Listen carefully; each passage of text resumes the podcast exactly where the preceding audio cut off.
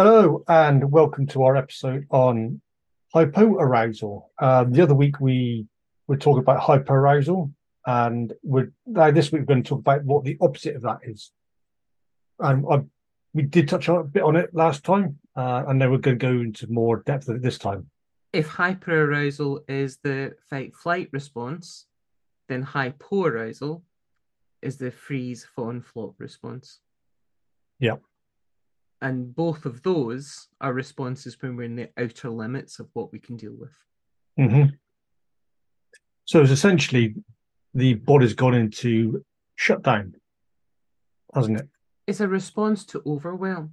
Mm-hmm. To, and it's another protective mechanism because both hyperarousal and hypoarousal are there to keep us safe. They're, they're, they're protective mechanisms for when we are at risk or when there's a perceived potential risk.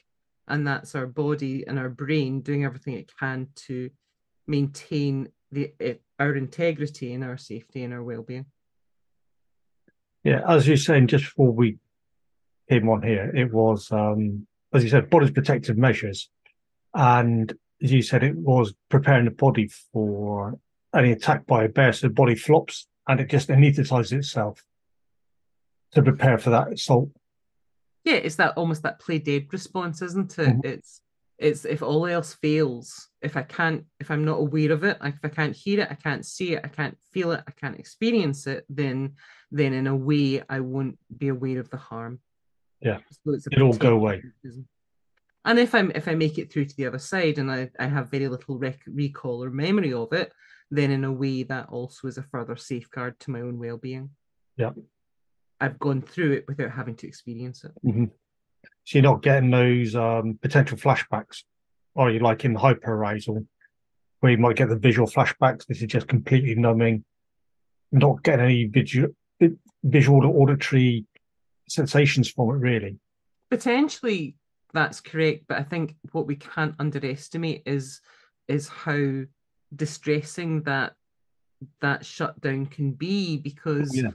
While it's essential at the point of origination in terms of protecting us and keeping our integrity safe if that continues beyond that point of origination Mhm. and it starts to kind of bleed into our, our, our day-to-day lives when we least expect it because maybe we are being triggered by something that our brain perceives as similar to then that becomes something that's really difficult for us and can be really quite confusing for us to manage Yeah. so is it worth talking about because there is there's almost like a range within there, isn't there? I Mhm. mean, when we're talking about things like the full full blown kind of dissociation, that's kind of like extreme end of that hypoarousal. But there are other things almost or levels before that. Is it worth us briefly talking about maybe some of the symptoms, the general symptoms of that hypo hypoarousal state? Yeah, definitely. The more information we give the um, listeners, then the more informed they can be. Very true. So where I'm thinking, where I'm coming from in that is is is um you might find that when you when you're starting to to move into that hypoarousal state, you might experience emotional numbing, where it almost feels as though your emotions are on um suppression, they're on lockdown. Nothing is very intense, or Mhm. or you might feel as though you're just not feeling any emotional response to things at all. Yeah. Um, and due to the lack of blood flow going to the frontal cortex of the brain, people may lose the ability to think and function that frontal cortex because they're just really that survival of the uh, mammalian and reptilian brains. So basically, an limbic system of the more primitive areas of thinking. And so Yeah. more to do with survival than anything else. Yeah, it's almost if you think think of your responses as almost layers of interaction with your surroundings, there are key elements which are absolutely essential for survival. Mm-hmm. And those are the ones that we hope we're going to sustain the longest. Everything else in that state will then be stripped away in preference for sustaining of that. So anything that is almost like a higher function at that point in time will be ditched in preference Yeah. for the basics. So that means, for instance, things like decision making you might find becomes much more difficult. Um, because your logical processing of information slows down your ability to um, take on complex complex concepts or think or problem solve becomes much slower, much more much more suppressed. Mm-hmm. Yeah, and that will go along with that lack of thinking is if you're not digesting food properly, so you get slower digestion, that can lead to lower energy and then lower lowering up blood pressure as well. So you're not fully energized, feeling good about yourself. Yeah, that means then that there's a knock-on impact of that. If everything's slowing down, mm-hmm. then that means that that that can result in um, increased feelings of exhaustion. So you just are tired. You're there's almost like a sedative effect that your body and your brain is having on you. And when the digestive system slows down, that means that all the nutrients, the vitamins that you actually need in terms of that are also impacted. So your ability to process that, to get that, becomes impacted. You might find, for instance, that your appetite is really suppressed as well. Mm-hmm. So that the the urge to do these things is lessened as well. Your interactions with your everyday activity becomes much lessened. Yeah, so physical lethargy, really, is what you're saying, I think physical and and mental, mental yeah yeah. it's and quite often people will will have that um that diagnosis of of depression. I'm depressed. Mm-hmm. i'm feeling really down. Yeah. And lit that and when they say i'm feeling down there's a literalness about that. They are feeling down. Yeah, everything yeah. is down. You know yeah. everything is suppressed. That that fits really mm-hmm. really well. Our emotions are down. Our responses are down. Our ability for decision making is down. Yeah, well, if we were feeling up, then we wouldn't be feeling down, would we? It'd be the complete opposite. We'd be quite happy with ourselves. We'd be we'd be in a better place of thinking if we were feeling up. would we not? yeah. I know it's stating the bloody obvious, but um... yeah, but you do have a talent for it. Oh no, thank you.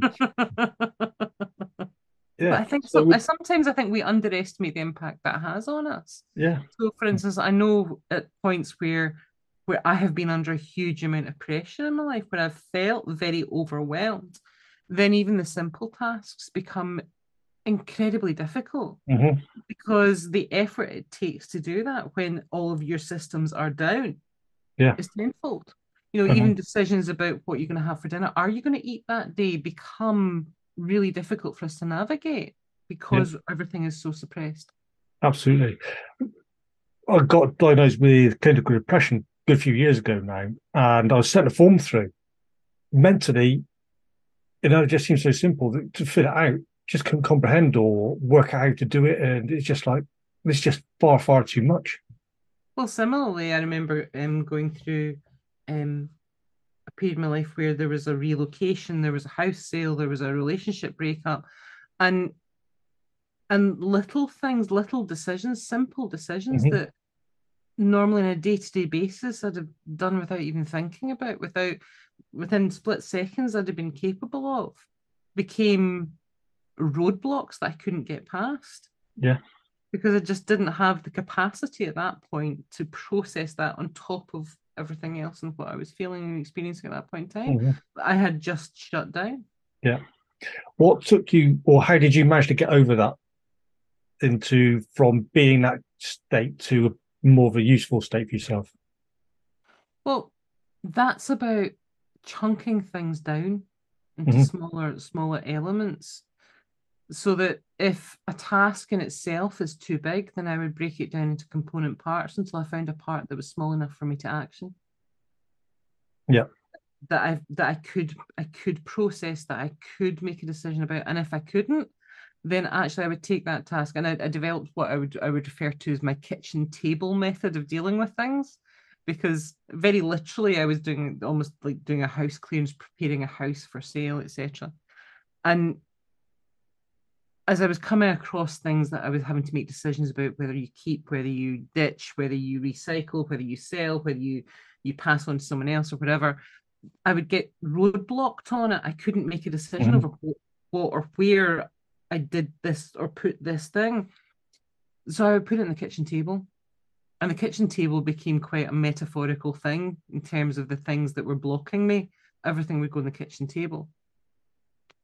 And that act of putting it to the side, whether that was an actual thing I had to make a decision about, or just almost like a process or a or a or an emotional decision, allowed me then to take a step back and move round it.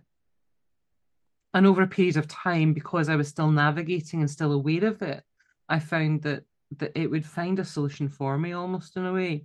Mm-hmm. Because I would because at that point of distraction, then I would look at the kitchen table and suddenly realize that I had a decision about something that something that I was finding it really difficult to make a choice over would suddenly be picked up and put in the bin. And it was easy because that point of distraction had allowed me to move beyond it and then see that no longer as a roadblock. So there was a repositioning of it. But it also took the pressure off in the moment. Yeah. So it didn't become something that stopped me in my tracks. It just became something that I detoured round. Okay, that's a good solution. I like that. Mm-hmm. I chunked down, split it mm-hmm. into bits that were small enough for me to deal yeah. with. And if I came across something that put, the stop me in my tracks, then I put it to the side and took a detour.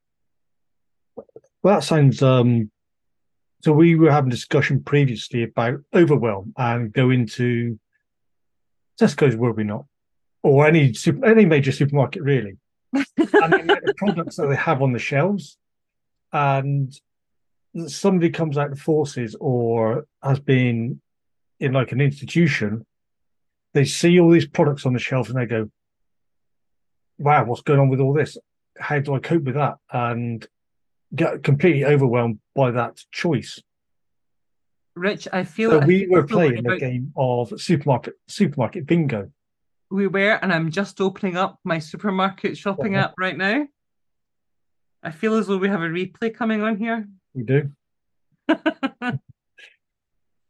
so, what we were talking about was the fact that if you, and I think it's particularly relevant to things like things or any situation where you are part of an all-inclusive community where your job is not just a job but it's a way of life where it, everything is provided for you around you and the structure is very clearly defined and the military is a very good example of that that means the actual number of choices that you probably make over the course of the day are very specific, but also yeah. quite limited.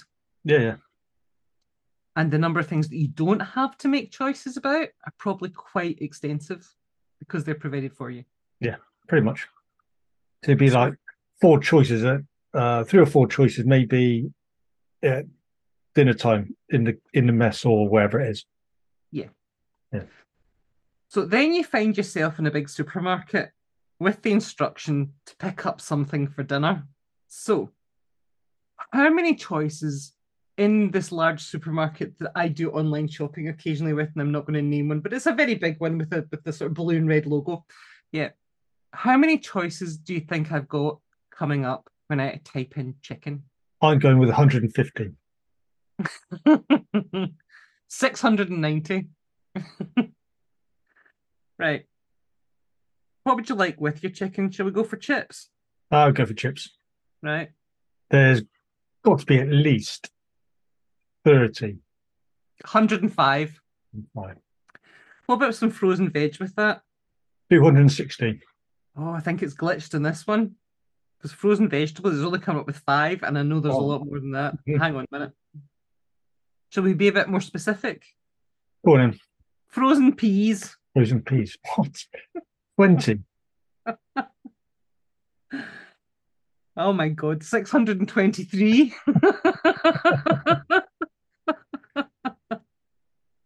mm-hmm. And a final one. ice cream? Do you want ice cream? Do you want, would you like dessert? Yeah, but as well. I'm going for 800. Oh, you're going to be sadly disappointed. 257. Oh, I'm surprised that. that. all. Mm-hmm. However, do you prefer tea or coffee? Uh, we'd go for coffee. Right, okay. 860. 221. How about, how about a good brew? Oh, 430. 133. Is that all? Uh-huh. Now, if I type in milk, however, in case you want milk in your tea or coffee, can go on, have a guess. 98. Are you ready for this? Go on in. It's slightly higher than 98. How much higher?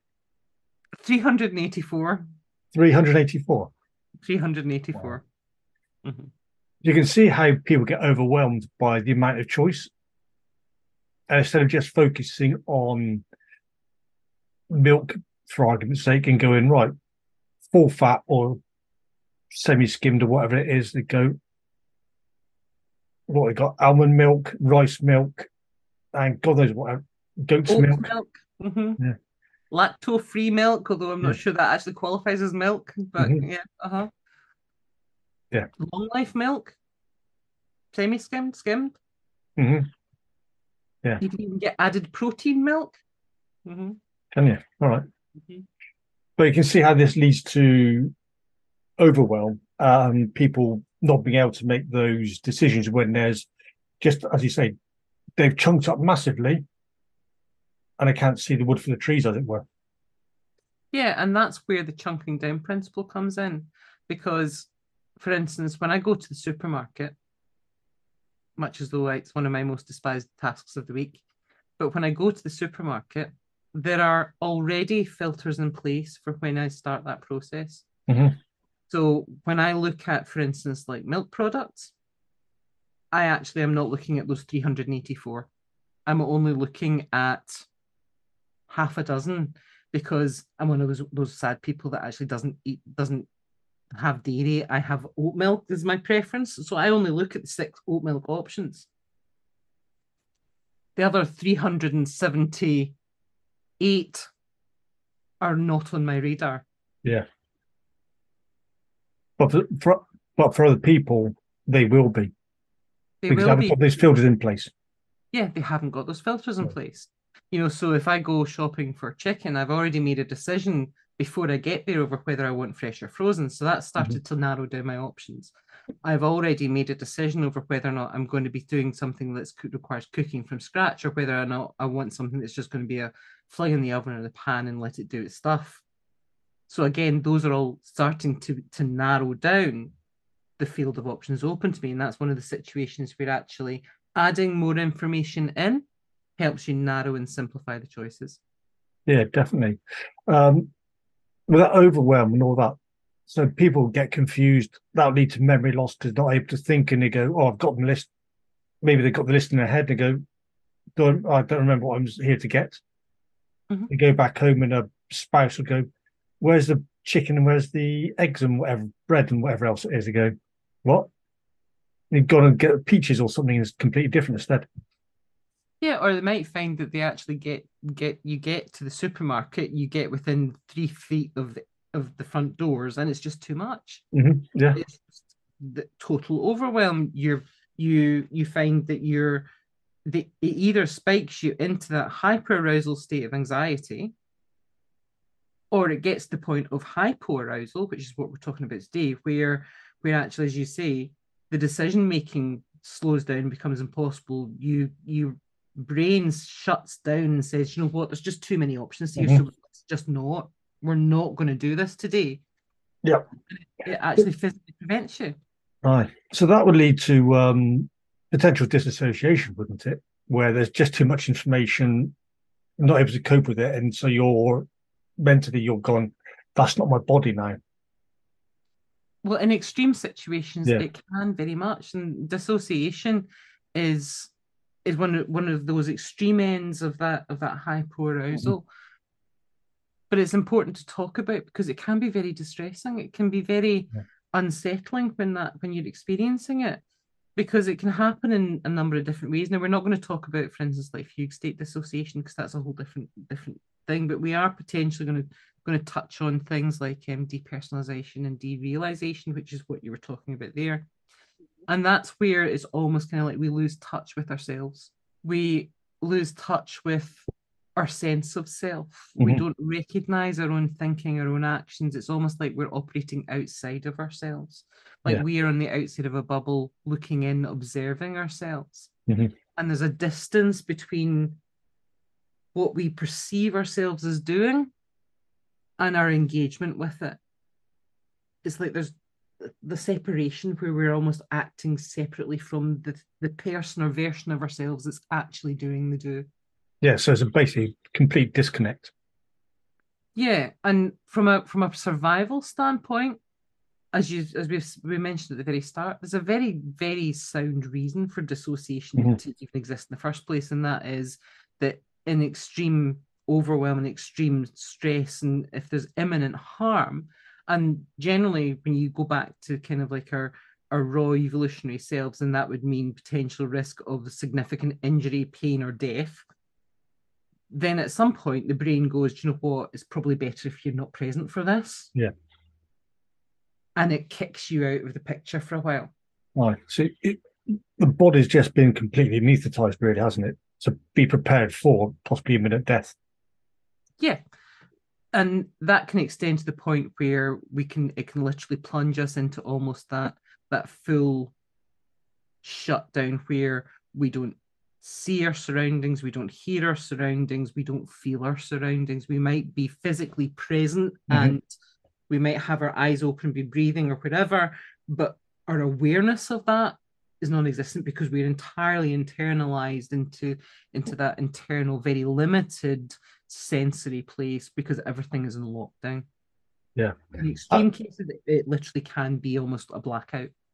Yeah. How long do these dissociations go on for imagine years and years can't they because until somebody goes and seeks help some sort of way then it's very hard to get back into that or it could be hard to get back into themselves into that body they do. They do. Is I think it's one of those things that um, I would always recommend that you talk to somebody about. You make them aware that you're experiencing this, because this is somewhere something that that needs support. You need support and assistance mm-hmm. with in addressing that.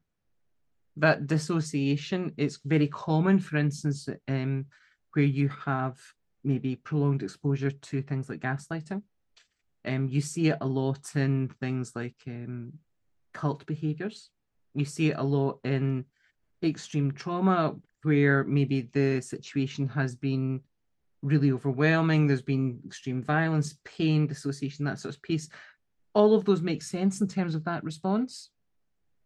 In terms of things like the gaslighting, the the maybe where you've got um, coercive control or where you have things like um, that cult type experience that's there because it's almost as if you've you've literally gone through an experience where people have repeatedly told you that that what you think is wrong yeah that what you're experiencing is wrong that what you are believing is wrong that that that what your lived experience in that moment is wrong mm-hmm.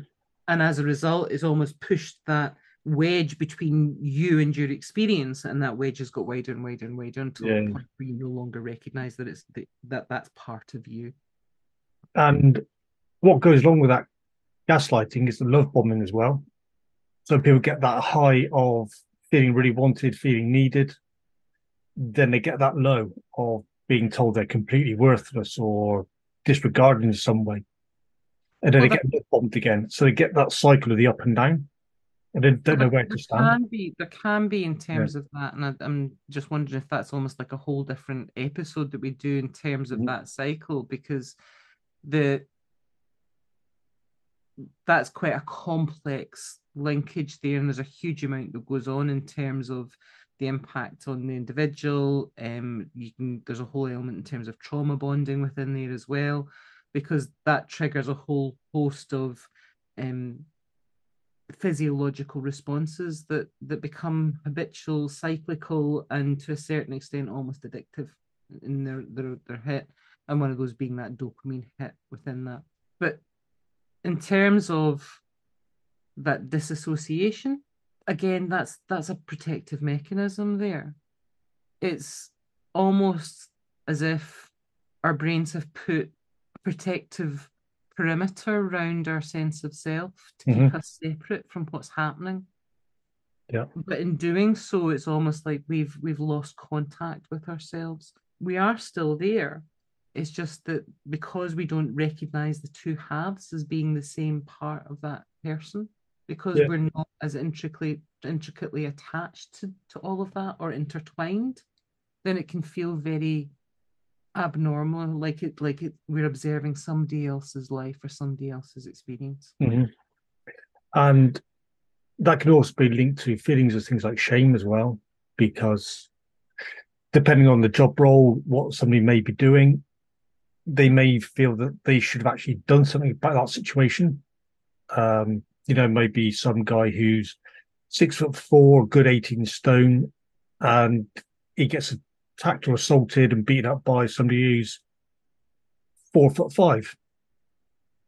And they may feel shame and guilt about all that and then disassociate in that way as well. Yeah, and uh, there's it's quite often that point of disassociation or dissociation will be linked to, and that comes down to that kind of initiating moment. Mhm. And it can either be a one off event that's pushed you into that response, that defense response, because it is a defense response, or it can be a sequence of events that have gradually, as I said, created that wedge that's got wider and wider and wider Yeah. until the point where you don't recognize. So either of those are both viable options. In terms of that, that almost the the the initial instigating event where it's a one off, then that that's literally where your brain has probably at some point taken the decision that it's best that you play dead. Mhm. That's where you're a straight into the flop almost response, where Yeah. it's it's been in your best interest not to remember, recall, experience, visualize, feel any of what's going around about Mhm. you. So you down. And the other side of things, that it could be that somebody's started breaching somebody else's boundaries very slowly, then start increasing that boundary breach, and then make it more and more of a breach, like as you said, like that big wedge, where it just gets you're so used to that situation, you think it's quote unquote normal, and it clearly isn't. that comes down to the the and I think you and I have had these conversations before, Rich. It's Mhm. it's where we have an experience that becomes so prevalent within our life that over a period of time we cease to recognize that it isn't Yeah. standard. We start to then process that as part of our normal, so that it's almost like we become nose blind to our emotional state. Mhm. And in doing so, we stop recognizing what we're actually emotionally experiencing or not experiencing. Yeah. Um, Would you mind explaining nose blind to people if they've never heard that term before? so nose blind is that simple, lovely fact that your nose only smells or recognizes or, or flags new smells. And that's because if it flagged and processed and made you aware of every single scent that you came across every second of every day, you would be in, in sensory overwhelm with the sheer volume of them. That's why over a period of time, um, we don't smell our favorite scents if we wear them a lot, whether that's aftershave Mhm. or perfume or body or body moisturizers or whatever your favorite soap. We become blind to that scent because it becomes part of our normal template that that needs no notice or or obvious processing. So we become nose blind. To put it bluntly, that's why when somebody farts, we always notice because that's that's unusual. It's introduced into the surroundings, and we're immediately aware that that's different. Oh yeah, depends if it's silent. Well, yeah, but even yeah, even then, because it's immediately out of pattern. Mhm. So if you think about it, if we apply that concept of nose blind to other senses, it applies equally to that as well. yeah, And one of those is our emotional engagement. Too. We become emotionally blind to our own emotional state because we now no longer see that as different from, but part of our normal pattern. yeah, absolutely. And we can end up with maladaptive or coping strategies, and these can range from a whole host of things like self-harming, which is maybe to make somebody feel alive and get back into the body from that disassociation. Well, if we're if we're aware that there is a range, and quite often what goes with that dissociation of what can be so distressing is the awareness that we are not experiencing mm-hmm. the the wealth of emotions that we should, that we we are aware of the the dampening of our experience. Numbness. the numbness mm-hmm. of it, and we're recognizing that this isn't something that is normal. And while that can apply to all of our emotions, because if if we're applying a filter, unfortunately, limiting our range of, as you say, limit our range of emotions. So you might just have a word for happy, sad, angry, and something else I can't think what it's top of my head. Instead of saying happy could be joyful, you could be feeling loved. Sadness, it, yeah, or angry could be raging, could be whatever else. You just express more and more about what that emotion is. Emotions come in a range, yeah. and they come in a range of intensity as well. But when we are experiencing the numbing, when we are experiencing that hypoarousal, that numbing is applied as a universal dampening. Mm-hmm. It's not selective. It doesn't apply to one emotion and not another. It's a blanket term that goes over the lot. Yeah. And that means then that that all of our emotional repertoire and the array is dampened and downed and and subdued. And that's the situation when it's when it's very intense, when the numbing is really intense, then that can be we're when we're aware of that, it can be distressing. For instance, that might be, for instance, where you're experiencing a point where you know you should feel sad, yet you can't express those emotions. Mm-hmm. You are numb to it, where you know that you should be feeling really happy because this is something to celebrate that you're experiencing, yet you are numb to it. Yeah. And in those situations, then then sometimes yes, people people revert to that that self harming because that's a means of feeling something mm-hmm. when there's a total absence of anything. Yeah, and I think as well when in that state of numbness, and people aren't expressing any emotion, other people may see that as them being apathetic or not caring as well. So people can get if they don't know your someone's personal circumstances, they can then get that wrong message about who that person is and what they're about. Well, the other thing, which is sometimes also a big risk, is that they might actually underestimate the impact that's having and perceive you as being okay when you are very far from okay. Mm-hmm. Yeah. Because you are not experiencing or demonstrating these strong waves of emotion, they will assume that you are okay. That and what they then may not recognize is that you're actually operating from that state of suppression. Mm-hmm. That that you can appear to be very calm, very controlled, and very, very moderated, but actually that's the issue. Yeah. That's the problem. Well, the classic examples are when somebody greets somebody and says, Hey, how you doing? And somebody will go, Yeah, all right. mm-hmm. Yeah, they don't want to hear the whole conversation of I ain't feeling too well, too good today. Yeah, it's just a very um, thin veneer of what we're looking at mm-hmm. and not going into deeper as to who that person really is and what what's wrong with them, if there is anything at all. Well, the other thing sometimes, Rich, is that we actually stop recognizing it in ourselves as well, and that's yeah. also the risk. Mm-hmm. So that so that I remember um, a period in my life where I was very sad for a very long period of time, but it became to the point where I no longer recognized that I was sad. Yeah. I actually had no rec- and no com- no comprehension that this was what I was. And people, and I remember on a, a rare occasion where somebody would make a comment, and I would be in total denial about it because mm-hmm. I, I, it didn't make sense to me. It's like, how can you possibly think that's the case?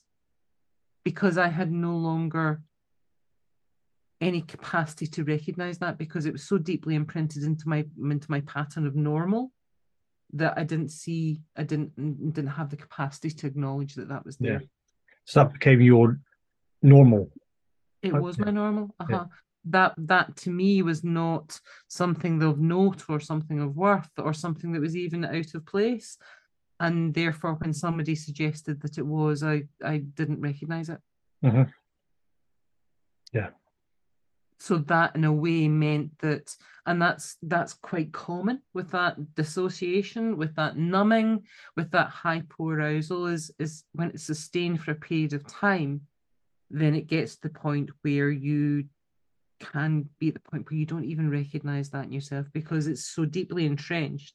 You, you it's almost like you've forgotten what anything else is. Mhm. Because this is this is just it. Yeah. And that's that's where you where the feedback of others can sometimes feel even even alienating also. Yeah, because people don't want to hear the truth, if or a perceived truth. Well, I think sometimes also the other element is that they is that in those situations we've maybe lost the capacity at that point in time to see anything else. Yeah. And it takes something quite startling to push us into a point where we are able to reassess and go, do you know what? Actually, this is an issue. Mhm. Yeah. And sometimes it's when we stop feeling that way that we recognize that that this has been very wrong for a very long period of time. Yeah. Stuck in a proverbial pit without any escape route that they can see, or no light at the end of the tunnel. Yeah, but you don't actually realize you're in a pit. Yeah. Mhm. So, in terms of that numbness, in terms of that hypo arousal, I suppose it comes back to that concept of, um, and we've used it repeatedly, is every response has a positive intention behind it. Mm. It's just that sometimes they become out of place. They are sustained beyond the point where they are useful to us and start to become something that is a habitual response to things that becomes quite a significantly limiting factor in our experiences of life. Yeah. So we take on, as as mentioned before, is maladaptive behaviours to potentially feel something, um, or the other extreme end of things is isolating yourself from having to deal with people, Mhm. having to cope with other people's um, foibles, I suppose, whether they're good or positive, or how they come across to be. Well, if you're also in that point of denial where you no longer recognize the level of dissociation you have Mhm. from your own emotions, the level of shutdown that you're experiencing, and people insist on pointing that out to you, Yeah. You don't hear it. you don't want to hear it. No, you're not in a place where you can process that or believe it. You you're in total denial of that. So therefore you will avoid that conversation. And the irony, the final irony is, is that our brains will look for congruence Mhm. things that likes patterns. Our brain's like a giant matchy matchy machine. Yeah, well, we mentioned that on the other podcast. On last week was the reticular activating system. So whatever we decide to focus on, we're going to notice that a lot more than other things. So if you buy yourself a brand new BMW, you're going to notice a lot more BMWs for argument's sake. Yeah. And the other part of that that matchy matchy machine is that if we are feeling down and depressed, if we are feeling lonely, then our brain will seek to replicate that for us because that thinks that it's what we're looking for. So it will start to suggest that we isolate further. We will Mhm. withdraw from people around about us. We will withdraw, Yeah. withdraw from social interaction because in doing so, our actions then match our emotional response. Which could then lead to something like claustrophobia. You're not wanting to leave the house or wherever you're living. Well, or, or agoraphobia, where you where you, you literally become locked into a very small small circumstance. It can do. It can lead to that social anxiety. It can lead Yeah. to um, being anxious about out in those social settings because we've withdrawn so much that that becomes part of our pattern. You look at COVID. COVID was a classic example where we were all in such a prolonged state of isolation for so long that actually the thought of social interaction for a lot of us became really quite stressful. You know, Mhm. not only was there in- the inherent risks associated with that that we were told about repeatedly, but there was also the fact that fundamentally we were all out of practice. Yeah. Because, because social interaction is a practiced skill. Mhm. And if we don't do that for a while and we don't socialize, we we become a bit rusty in those skills. And that's something that then has to be built up in terms of our comfort, familiarity with again. Very much so. So we've covered quite a lot there. I, think so, Ali. Yeah. So we've covered off the kind of the basics of that hypoarousal, that numbness, the potential for dissociation, the um the depressive response that it has, the the fact that it's there to protect us, to Mhm. safeguard our thinking and and in a way to make sure that if there's something particularly traumatic or difficult for us, that we don't actually have to experience it. We can Yeah. literally block and sift it out. hmm But then we've also covered off Overwhelm over- and how to chunk down. Well, not necessarily how to chunk down, but look at the smaller picture and make that smaller picture more accessible and easier to utilize for yourself. yeah, that sometimes put those things on a, your kitchen table. Well, sometimes in a situation where we're overwhelmed with choices, actually more information is the route through because the more information helps us limit the choices we then have to make. Yeah. And that kitchen table, yeah, find a way if if if you're being blocked in in, in terms of making a decision, then put it to the side and detour around it. Mm-hmm. Chunk it down into smaller component parts so you find a part you can make a decision about. Yeah. And focus on what you're wanting. I think. Yes. Yeah. Mhm. Yeah. So in terms of closing out for this week, I suppose my my what I wanted to say to you is if any of what we've talked about today is sounding vaguely familiar, um, is something that you are aware resonates with you, then please do speak to somebody about it. Have a conversation with your GP about it. Have a conversation with um other people that may have experienced similar make people aware that this is what you're experiencing seek help Mhm. because this is something that that can that can change for you it's not something you have to have Yeah. to live with infinitely. You're not alone. There's plenty of people out there who gone through similar things. Maybe not experienced exactly the same things you, but they Well, likely have gone through that. it's important to remember that what enriches life is the is the is the array of our emotions that's the colors that that that enrich it they're there for a reason hmm Yeah, look at the color wheel or that Yes. emotion chart. Yeah. Yes. So in terms of how people can um, access this, this we're available on a range of podcast platforms. So hopefully you're listening to us on one of them just now.